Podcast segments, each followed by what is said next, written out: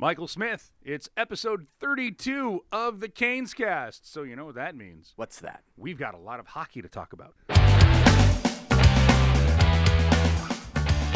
And winter isn't over yet because uh, when we fly to Minnesota today, it's going to be uh, snowy, is Yes. what I hear. Very much so.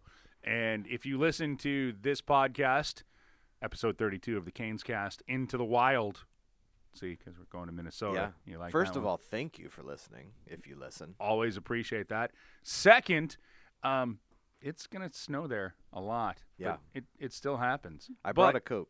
if you're if you're listening like on Wednesday, we were in Minnesota and there was snow. Yes, So lots can of it, sort of like- allegedly. I feel like we should do like the choose your own adventure sometimes because of when we record the podcast. And like, all right, if you're not listening on Monday, uh, skip ahead a minute and a half and pick up right there as we're Right. talking about all the details that are here. Yeah, I guess we kind of sometimes date ourselves really quickly because we talk about games that are upcoming and then they and then they happen because that's how time works. Yeah, It- I dated myself frequently, forward. then I got confidence. So, so you like that one? Yeah, I that was wasn't good sure one. that you were going to go there.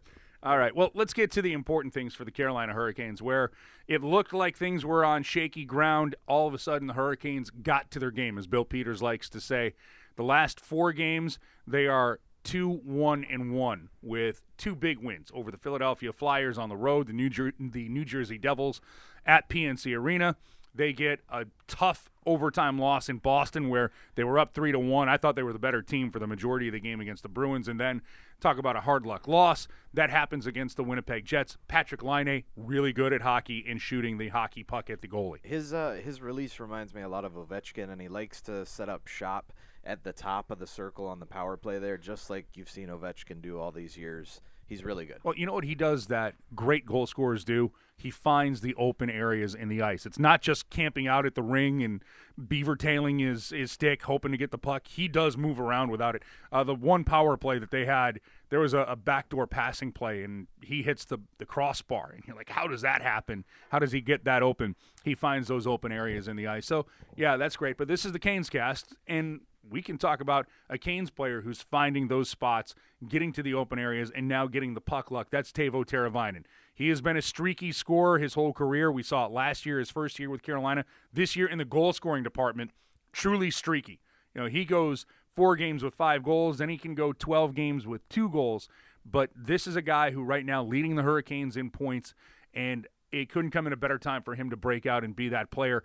And the one thing that he is doing, and Bill Peters mentioned it in the postgame press conference, he's going to those places you have to get to to score goals. His compete level is where they want it to be, and it's going to have to be that way for, if you're tuning in right now before they play the Minnesota Wild, the remaining 16 games of the season. Yeah, and I think part of his streakiness, aside from uh, Jeff Skinner's streaky, just from the fact that goal scorers tend to uh, You score in bunches. streaks, They really do. Uh, but Teuvo Teravainen, I think, thinks of himself more as a playmaker first rather than a scorer. The coaching staff has been encouraging him to shoot more, and he's done that this season. Uh, he's got career highs all over, all, all across the board in goals, assists, points. Um, it's been a, a, a great year for for Teravainen. Uh, and I asked Bill Peters up in, I believe it was Philadelphia, um, you know, what has led to a career season for him. Uh, he kind of joked and said, you know, well, he hadn't been in the, the league long, so it's it's just a, a reflection of his young age. But I think it's also uh, a reflection of of his development process. And what you're seeing is a young player who's gotten better every single season. I just a quick look at his stats. Uh, in his first full season, he tallied 35 points.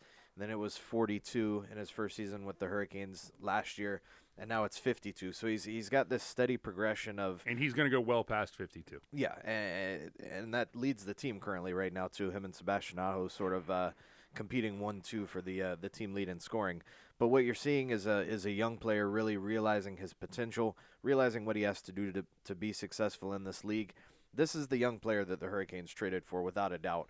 Uh, Teravainen has got a, a lot of skill, and in the last week, two weeks, uh, he's shown just how consistent of a threat he can be offensively. Well, let's go back to Jeff Skinner, though. They- This is another key for this team because offense is hard to come by for the Hurricanes at times, and then offense this time of year becomes even harder because when you're playing teams that are in the playoff chase, it is a playoff hockey game. I mean, that was the feeling that I had against New Jersey. It's the feeling the other night against Winnipeg because they're in the thick of the playoff chase out west and in the central trying to catch the Nashville Predators. games just get tighter. So errors seem to be magnified, and goal scorers doing their thing becomes important. Jeff Skinner had a good game against the Winnipeg Jets. He just couldn't find a way to buy a goal uh, against that team. How important is it in your mind to get him going? And I asked him after the game, is the team playing at their their best level or is there another place to get to? And he said everybody has another level to get to this time of year. And you have to do it if you want to get in. So how does Jeff Skinner get there, Michael? You watch it a lot. I I think right now he just needs to see the puck go in the net. Yeah, it's one of those situations, maybe comparable to Sebastian Aho earlier in the year, where it wasn't for a lack of chances. You know, Yeah. Jeff Skinner's still getting his shots, uh, five, six a game. Uh, the puck's just not going in right now, and maybe it's just a matter of seeing that one hit the net. Uh, that'll just kind of uh, open up the floodgates for him, and, and then he'll start scoring in bunches like we're all used to him, all used to him doing. I- you know, the coaching staff is, is still trusting him in those in those high pressure situations. You saw him out on the ice last night with the the goaltender pulled Sunday night. That Yeah. is uh, with the goaltender pulled the extra attacker on. Jeff Skinner was on the ice because they needed a goal. He's been utilized in, in overtime. So uh, i it's not for a lack of chances. It's not for a lack of compete. I think uh, it's just simply that the puck isn't going in the net right now. Um, but as you mentioned, and as Jeff Skinner mentioned too, for the Hurricanes to go on a run like they're need, like they're going to need to put together here in the last 16 games of the season, they're going to need the Jeff Skinners to score. They're going to need the Sebastian Ahos, Teuvo Teravainen, all of these guys who uh, we know can contribute. They're going to need to contribute because uh, offense is important. Uh, Bill Peters likes Yep. to say it's a race to three. Winnipeg won that race last night. The Hurricanes in the three games prior were able to get to that three goal mark. Um, but last night they weren't able to find that third, and, and contributions from a guy like Jeff Skinner would, would certainly go a long way. Yeah, they need that, and, and then you also need to get the and here's the Chuck Kaiton word of the day: Proud Noise Own Land. Wow. The tertiary scoring. Ooh, I like that word. Yeah, you've got to get everybody looks at you know first and second lines or those players. You need to get the the odd goal from the third line, the fourth line. And, here's the thing about hockey now: nobody numbers lines anymore. We talk to coaches all the time, and when somebody goes your first line, and a coach will go, "Who's that?" And Yeah, it's more it's more about who's on the line Yeah, it's- the number of the line. exactly. But this is where, and, and we're going to go by the numbers for the people out there. Any line that's being centered by Lucas Wallmark right now, and Lucas Wallmark, by the way, has been centering for Jeff Skinner, but any line like that, uh, the line where Victor Rask moves out to the wing. And speaking of Victor Rask, getting Victor Rask and Elias Lindholm going in the points department, those that's what I mean when I say tertiary scoring. And Get Elias- those guys chipping in. Uh, about Elias Lindholm, he's been good in the middle recently. I with- like him in the middle. Yeah, I with do. Aho and Teravainen. Those are thrill. Uh, excuse me, I just combined three and skilled. Three incredibly skilled forwards. Um, Thrilled is a word. It so. is true, yes, but it's not the word I was. I didn't. I didn't. I just didn't want you to think that you invented a word No, no, that's no. been out there. So It's yeah, it's it's been used once or twice. Um, but yeah, that's a line that features a couple guys really who could play center. Sebastian Aho. Yep. I know the team wants to maybe explore using him at center down the stretch. Hasn't happened yet because Elias Lindholm has been so good in the middle. He's also good in the dot. Um, uh, but uh, that's been a good line for the Hurricanes, and it's it's good to see really that pair of Aho and Teravainen, whether they have Jordan Staal in the middle Yeah. or Elias Lindholm in the middle. Their chemistry hasn't gone anywhere. They've they've shown incredible chemistry. I think uh, really you saw it on the on the goal last night, Teravainen's goal last night. Uh, a little cycle play. Aho lays it off to Teravainen. He throws it to the front of the net where I think Aho was circling back behind the net. Jordan Staal's they're jockeying for position in front of the net. The puck bounces off uh, Dmitry Kulikov and into the net. So uh, their chemistry hasn't gone anywhere, no matter which center they're playing with. Uh, and that's a good sign for the, the two Finnish forwards that are uh, very talented. And you mentioned Jordan Staal, and it's very warranted to bring up what he brings to this team. And again, uh, with what he is going through off of the ice, our, our hearts again go out to Jordan and his family. Yep. But Jordan Staal this year, 15 goals, 22 assists, 37 points. And I'm not going to go off on a rant here about expectations that people, fans, media have on players. But Jordan Staal, to me, and I think that this was a prime example of it, the three games without Jordan Staal on the ice versus the next three games we saw with Jordan Staal on the ice. He is one of those guys, Michael. I don't think he's ever going to be a stat stuffer. You know, I don't think that this is a guy who's going to go out there and score 50 goals in a season. Yeah, aside from face-off percentage, which he, you know, Oh, he bas- dominates. dominates every year. But Jordan Staal is one of those players, and stop me if this sounds weird. I'm not doing the if you like it. Right. Just This is just stop me if this sounds weird. You notice Jordan Staal's impact on a game when he's not in the game. oh yeah. All the little things he does, the big shifts that he takes against the opponent's number one line, the face-offs he takes, be it on the power play or a penalty kill. Just you, you need to throw him out there to, to close out a game. You know, it's a minute and a half left to go, and you're you're defending your net. He's out there playing the the 90 seconds. You know, he is a horse. He is a guy who this team needs. They rally around. It's a reason why he's the co-captain, and it's how he carries himself on the ice and the way he plays the game. He doesn't cheat the game, folks. He just doesn't. He plays hard every night, and for some people, it's hard to see it if you don't have the the super stat in front of you, which is goals, assists, points. And then it's also hard to quantify it because in my mind, you know, when we go advanced metrics, you can look at him and say, "Wow, he does this. His ice time is that. His puck possession is that." But it's really hard to to grasp. Well, how does that help a team win? Take him away. Take his 19 minutes a game away. Take his 75%, and I'm just going to throw that out there every night in the faceoff circle. He's around that. Throw that out. Throw the penalty kill out. He is one of these players who his value exceeds the numbers that we can read. And you know, the Canes don't have a lot of six foot five, 220 pound guys who they can throw out there and lean on the other team. And That's yeah, that's what I was gonna say. He leans on the opposition quite a bit, and the Hurricanes don't have many players that can truly lean on people and uh, really just manhandle them with their brute strength. And Jordan Staal can do that. And I think you saw it here the other night against New Jersey, where he outworked the opposition there below the goal line. Yeah. Um, was able to get the puck up uh, to the defense for a shot that that ended up leading to a goal. Uh, or maybe that was in Philadelphia. I think it was in Philadelphia Yeah, because he was, yeah. with uh, Rad Kagutis, who's also a strong man. So, Yes. Um, you know, Jordan Staal's ability to to accept that kind of punishment and then also be effective is is certainly something to to remark. And and you do notice that when he's not with the team because the Hurricanes, without Jordan Staal down the middle, their depth changes entirely. Um, and I thought for not having Jordan Staal in Boston, the Hurricanes played uh, an excellent game, an excellent game Yeah, they in did. which they were able to get a point, and that's that's very commendable. But then having Jordan Staal back just shores up so much of those of the shortcomings that you're left with when he's not in the lineup. Um, the ability to use him really in all situations, five on five, uh, penalty kill, power play.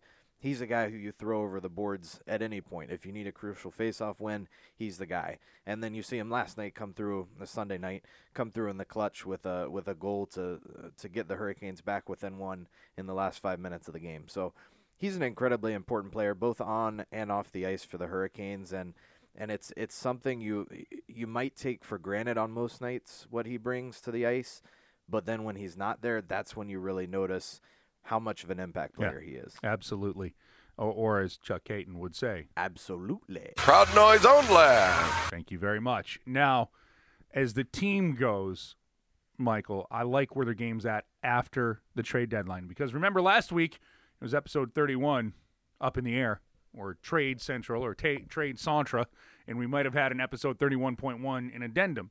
We didn't have to do that because the Hurricanes only made one deal and it was a, technically I don't want to say it was a minor league deal because Josh Jooris can be an NHL player. Greg McKegg has played in the NHL for Pittsburgh, but those two players have been assigned to the AHL affiliates between the Canes and, and Pittsburgh. So we didn't do that extra one. But I think what has happened for this team, trade deadline comes and goes, and the pressure's off. And when I say the pressure's off, the pressure of am I here? Am I being traded? Is the guy next to me being traded? If he's Right. traded, what does that mean f- for me? And again, these guys are human. They think about all of this stuff that goes into it. You'd like to say, well, they're professionals and they can do their job, and they do. And if you take a look, some of those losses were close games, could have gone either way, bounce here, bounce there. Some of those games, not so much. But for me, I really think post trade deadline, and it happens around the league for teams that are, you know, on that playoff bubble.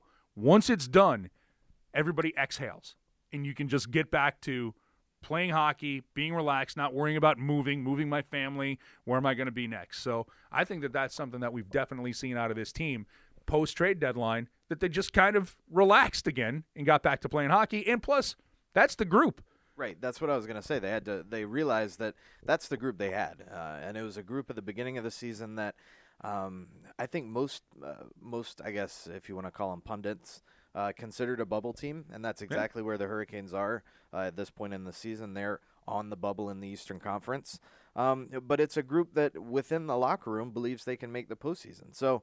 Uh, at the trade deadline, the Hurricanes, as you mentioned, uh, just made that one minor league deal, um, uh, dealing Josh Jooris to, to Pittsburgh for Greg McKegg, both of which are now in the the American Hockey League.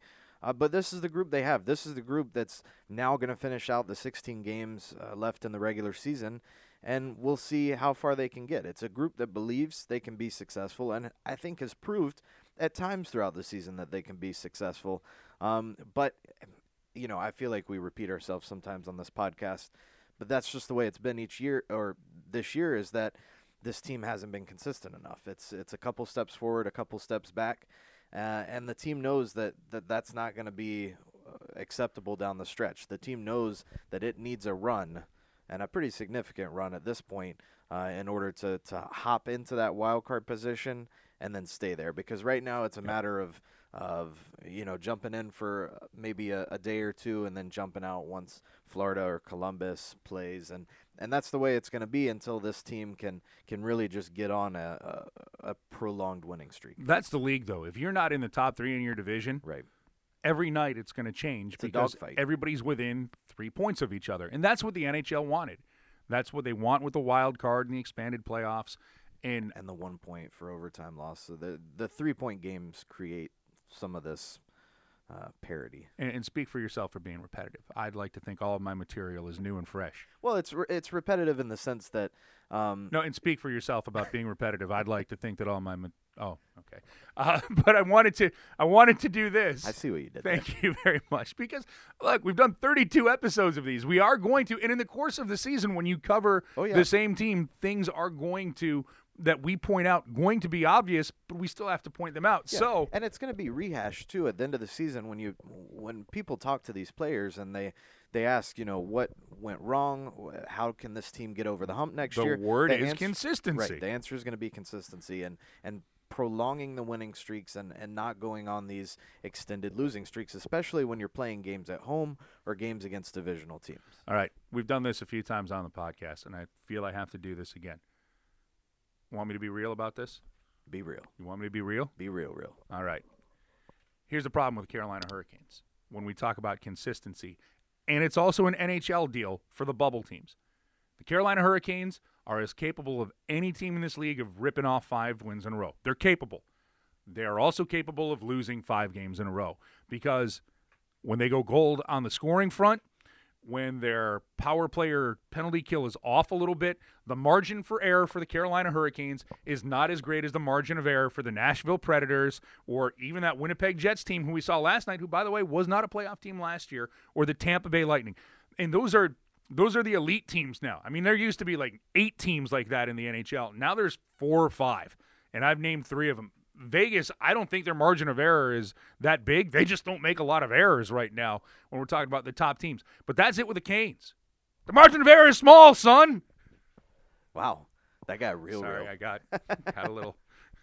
Got a little no, that was great there. for the for the people watching on the video portion of the podcast. that doesn't. Maybe exist. we do actually have to do a video podcast Maybe for this one somewhere. But, I don't know. But tell me, tell me that anything I just said there is No, incorrect about the team because that's that's, that's it. that's completely accurate and mistakes get magnified. Yes. Mistakes get magnified even when it's a, a simple mistake of a turnover because every team's going to turn over the puck at some point. Yes. Um, but it seems sometimes with the Hurricanes that uh, turnovers lead to, to bad things.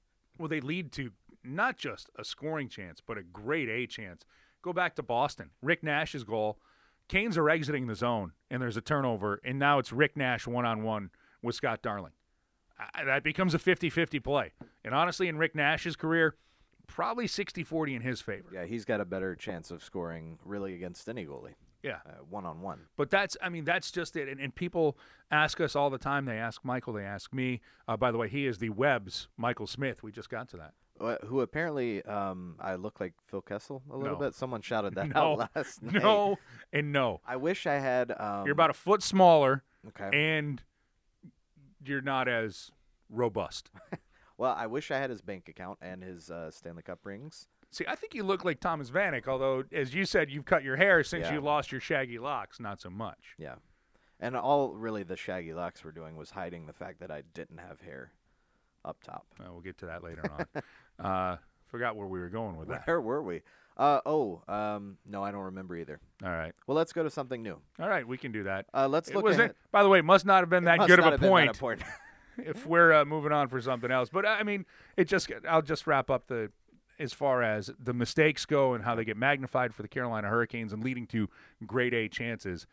Those seem to go in the back of the net, and that's a tough thing for any team to try to overcome. Canes have to find a way to limit those turnovers these last 16 games. They have and to do it. and I guess one more thing is uh, this team and and probably a lot of teams around the league. It's a tough league to play from behind, and so when the Hurricanes get down one nothing, just five six minutes into the game on Sunday night against a Winnipeg team that's going to be pretty stingy, Yeah. is going to be heavy in front of their net. That it makes it tough, and the Hurricanes did fight. Um, really, until the final horn, they had chances, they just couldn't connect. But scoring first is incredibly important. The Hurricanes have uh, great. I don't know um, the exact numbers, but I know the Hurricanes have great success. Great success uh, when they score first, and not so much when they don't. So I actually just looked that up uh, today. The number I think it's pretty staggering. No, I And think it's like 24 8 and 5 or 24 5 and 8. I will look that up And for, for right Winni- and uh, while you look that up for Winnipeg too, the numbers are pretty impressive when they score first. Um, you know they pretty much lock it down, and, and that's a victory. So uh, scoring first and scoring often you lock it up. is important for uh, for the Hurricanes and really just around the National Hockey League because it is a tough league uh, to play from behind, especially when you're because when you start to chase the game, as as Bill Peters likes to say, um, you get out of your habits, you get out of your good things, and you start to try to um, you know make up for for lost ground. When scoring first, the Carolina Hurricanes, as of Monday, recording of episode 32 of the Canes cast, Into the Wild and Sweet Home Chicago, the Carolina Hurricanes 23 8 and 5. When the opponent scores first, 5 17 and 6. And that doesn't include last night, so let me update that 5 18 and 6. Yeah, five. So- I yeah, mean that's that's and to me that stat is insane because the first goal of the game can come a minute into the game. sure. So, It can come a minute into the game. It can come midway through the second period. On well, that know, becomes some- a little different in my mind. Like if you got a scoreless game, you have yeah. then you have less time. But it's it's uh I it's it's a it's a stat that has proven to be important for the Hurricanes this season, getting on the board first, and uh, and they just weren't able to do that on Sunday night against Winnipeg. All right, my friend, time for us to incur Ron Burgundy, aka Will Ferrell. Same person. Will Ferrell played him in the movie. If you like it, you can take it. If you don't, send it right back. Which leads us to the wild card and the playoffs. Everybody's looking at this right now. Where the Carolina Hurricanes stand, they stand two points out of the final playoff spot, chasing the Columbus Blue Jackets. Good news, though, they do have a chance of catching the New Jersey Devils because they're only five points behind New Jersey for the top wild card spot in the Eastern Conference. Carolina Hurricanes have 69 points. Nice. Nice. But I think it's going to take 22 points minimum to get in. So So that puts the Hurricanes at 91, if Yes. my math is correct. your math is correct. 16 games left. 22 points. That's 11 and 5. I'm just going to put that out there. That's what they're going to need to do to make the playoffs. And that I'm not even going to guarantee it because I'm not sure 91 gets you in. I'd feel a heck of a lot better at 92 or 93. And if people want to say what's the difference between one point, a lot. A lot in this league. Um, Uh, I'm gonna I'm gonna say that. I'm just gonna put it out there. 11 wins, What did we say? 91. Yeah. 22 points. Uh, Currently, that's about the pace that Florida's playing at. They've got 70 points in 63 games, so that puts them at just a hair above 91 points. And they're hot right now. They won all six games of their homestand. They're 8 2 0 in their last 10. Um, they kind of surged when nobody was really watching, and Uh, they had a wild card spot briefly yesterday until Columbus won. Again, that's that's the whole thing we talk about about uh, it changes by the minute it in does. this league now. It really does. Um, but you know, 91 points might do it. 92 points probably does it. 93 points, you're probably 93 gets you in. Um, uh, but the Hurricanes are going to have to. Uh, they're going to need a run. They're going to need a run because, as you mentioned, that's what 22 points to Yep. 91, 23 points to 92. 16 games left. I mean, it, it's not impossible. No, they control their own destiny, Because- which is what I like about it. Right. And when you look at the schedule, it's not that tough. I like their the stretch. schedule. Yeah. I mean, I've I've started to look. New Jersey's got to go out west still and play Yes. Vegas again, and those teams. That's not easy. Just ask Columbus; they only got one win, and they got it in San Jose. But Yes. all right, the Canes have a tough stretch right now, and I can't believe I'm going to say this. This is another. If you if you like this, Mike, you can take, it. If not, I'll send it right. Minnesota's going to be a tough game because of Yes. Hart Trophy candidate Eric Staal. yeah. He's having an incredible year. He's got 34 goals now, I believe. Yeah. Um, was an all star. Just having a fantastic year, and it's it's great to see. and I don't want to gloss over this, and this isn't part of the if you like it, you can take it, but uh, good for Eric Staal. Yeah. Good to get his career back on track. It Yep. wasn't a fit with the Rangers when he got traded. His head was spinning from that because you think about he thought Carolina was going to be his home forever. He goes to the Rangers, wasn't a fit, finds a home with Minnesota, and he's been playing outstanding hockey. And he's the not the leader of that team, which by the way I think is a good thing for him. He's one of the leaders, but I he doesn't so. have to be the guy. Yeah, he's really thriving, and it's it's so good to see. Um, but as Jordan Staal said on Sunday night, hopefully he doesn't play so well on Tuesday. this is going to sound crazy, but of this three game road swing that the Canes are going on as we are recording episode 32 of the Canes cast with the Web's Michael Smith and TV's Mike Maniscalco. at Minnesota, at Chicago, at the Rangers, the game that I look at and go, oh, the win is at Chicago. You going to take that? Yeah, I'll it right take back? that. I'll take that. That's the win. The How Hurricanes are- crazy is that to say that, though, the last five years about the Yeah. Chicago Blackhawks? Yeah, and Madison Square Garden has just given the Hurricanes fits for whatever reason in the last what I don't know two or three You years. got to walk up that tunnel. That's that's probably what does it. I would agree. um, all right, so you're taking that one. Yeah, I'll take that. Right, I feel I- good. I- they're gonna need the Hurricanes are gonna need to find uh, six points in Minnesota, Chicago, New York available for the taking. The Hurricanes are gonna need Four. four at least. or in their next four games where there's Boston at the end of that. Uh, by the way, schedule makers, thank you. Back to back at Madison Square Garden, and then Boston the next No night. big deal. Uh, haven't checked if Boston is waiting or if they're playing a back to back. My Quite guess would be a back to back. Quite a few back to backs ahead. Um, those four games, that's eight points for the taking. Canes have to find five. Yeah, because again, and this is goes back to the the margin of error that we were talking about. The margin of error slim on the ice, and the margin of error now in the standings very slim because of what the Hurricanes need points wise and what's available left for the taking. I've got another if you like it, take it. But I feel like I need to save it Ooh, for what? because it's when we get closer in the schedule. Oh, okay. because I've I've made a prediction. I've texted it to you. This is called a tease for everybody who's listening on the podcast about what's going to happen starting March 18th. Oh yeah, yeah. Yeah, I've told Yeah, you we'll that. save So it. we'll save that one. You got one for me? Um, no, but okay, good. Not surprised. well, these these are our last two Western Conference cities that we're going to visit this season. yes. Uh, what's been your uh, favorite Western Conference city? Not really a like it or take it, just a, an, an open question about which Western Conference city you have enjoyed the most. Because last year, of course, you didn't Yeah. get to see all of them.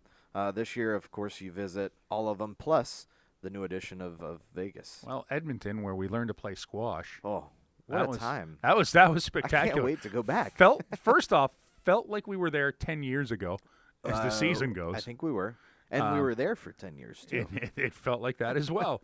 uh, had a had a pretty decent time in Edmonton. Uh, I'd, I'd been there before though, not for hockey. I'd been there just and not for own. squash either, No, had I known.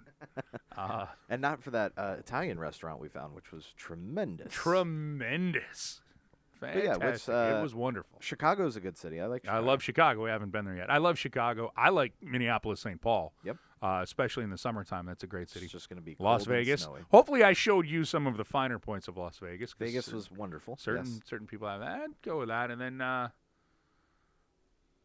yeah, I, would probably go for me Vegas for where we've been. Vegas, 'cause I'm a Vegas guy, and had a good time in Anaheim, Mm, yeah, going to the Well, beach, Southern California, yeah, the- all that. amazing. But it was really more, eh, nah, scratch Anaheim because there's not much to do in Anaheim per se. So let's just go to Los Angeles, Okay. Yeah, where. Michael Smith and I set up our worldwide headquarters, like Billy Bob Thornton and Goliath at Chez Jay. Yeah. What a place. Oh, Legendary. legendary.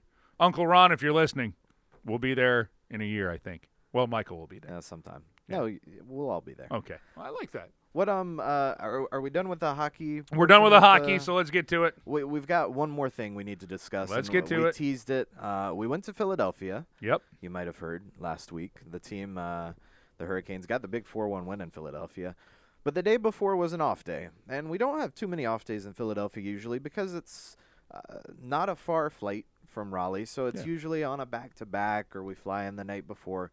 Never spend too much time there. But we had an off day, so we figured, you know what? Neither of us and Pace Sag- uh, Sagaster, who uh, who is the I don't Media know his title, relations and- but he does media relations and team services. Yep. Um, we decided we none of us had ever done the Pats versus Geno's, um, so we we tried. Yeah, I'd both. never, I had never done that. Believe it Yeah. or not. So and we we we've all been to Philadelphia a few times, but we never tried it. So we we said, okay, let's do it. Let's uh let's grab an opinion so we can one talk about it on the podcast and two uh, inject ourselves into whatever debate there is whenever it happens. So. Uh, I think we pretty much agree on this, but your thoughts? Well, I, let's be honest. We did not get the exact same cheesesteak at each place. That would have been the the more direct uh, comparison, but we did want to kind of sample. uh, We did one with of we did one with provolone cheese and one with Cheez Whiz. right. Now, the way to get a Philly cheesesteak in Philly is wit whiz. Wit means with onions and then Cheez Whiz. I don't dislike Cheez Whiz, but Cheez Whiz can be a very powerful flavor. It's strong. So uh, at Pat's, we had provolone, onions, mushrooms. At Geno's, we had onions and Cheez Whiz. Yes. I leaned towards I liked I liked how it was prepared at Pat's because they do the chopped and the you, the meat kind of spoke for itself. But Geno's I think was a better steak, but there was cheese was on it and cheese was was the predominant taste that you had there. So honestly, they're both if you're, you know, into that stuff and you want to go and say you do it, but let us save you the trip down there. Yeah, they're really. they're good, but you can find better cheesesteaks in Philadelphia. I I would say if you you know if you put a gun to my head and said Pats or Geno's, I would say Geno's. I liked the roll there. I See, the roll was the same. You said that, you but the role was the same to but me. I, I like the role at Geno's. Um, I did like the way they chopped the steak at Pat's. Um, I feel like the provolone would have been good at Geno's because the Cheez Whiz was there was a lot of Cheez Whiz. It was very cheesy, uh, but the steak had better flavor, I think, than the Pat's steak did. Um, but really, the the ultimate takeaway I think is uh, if you're gonna choose one, go to Geno's. But honestly, just uh, don't go to either of them. I am going to give you a recommendation. We didn't go to it, uh, but Jim's Steaks on South Street in Philly. That's where I've had. I've been to Philly a few times. That's where I've had my first Philly cheesesteak. That's the place to go to. It's a total you know touristy thing to do, and we we Yeah, we did it for you. Now you don't right have to do into it. Yeah, just you know, skip it. Go Yeah. somewhere else. no, there's a, Jim's on South Street. Yeah. I mean, I'm just I'm telling you. or what did our Uber driver say? There was a good one in uh, just outside Waltham. Massachusetts. Yeah. Yeah, okay. and Thank you for that, but we're a little bit far away So, so from ever there, Massachusetts. uh, By the way, out- our our Uber driver, he was chatty. Hustle and Flow, I believe, was made after him. Yeah. Just if you haven't seen that movie, Terrence Howard. Ooh, movies. Did you watch uh, the Oscars? I did watch Sunday the night? Oscars. or what we could have watched after the uh, Yeah. after the Hurricanes. I mean. I, I don't need to watch seven hours of Oscars. I just, I honestly, best actor, best actress, best supporting actor and actress, best movie, best director. That's all I need. I guess I'll see some of the movies now because uh, some of the performances did look uh, pretty enticing. Yeah. The Good with Shape that. of Water looks like a weird movie. Well, it's a Guillermo del Toro yeah, movie. exactly. So, and he won. Uh, Get Out won Best Original Screenplay for Jordan Peele, which was great. Which, by the way, ton of great screenplays were up for nomination. Yes. Yeah, really good. Um, and then other than that, my friend, I, I, I don't know. I didn't see The Shape of Water, but I've seen Pan's Labyrinth. I'm trying to think of other Guillermo del Toro movies that I've seen. Hellboy, Pacific Rim. Hellboy 2. No, I haven't seen Pacific Rim.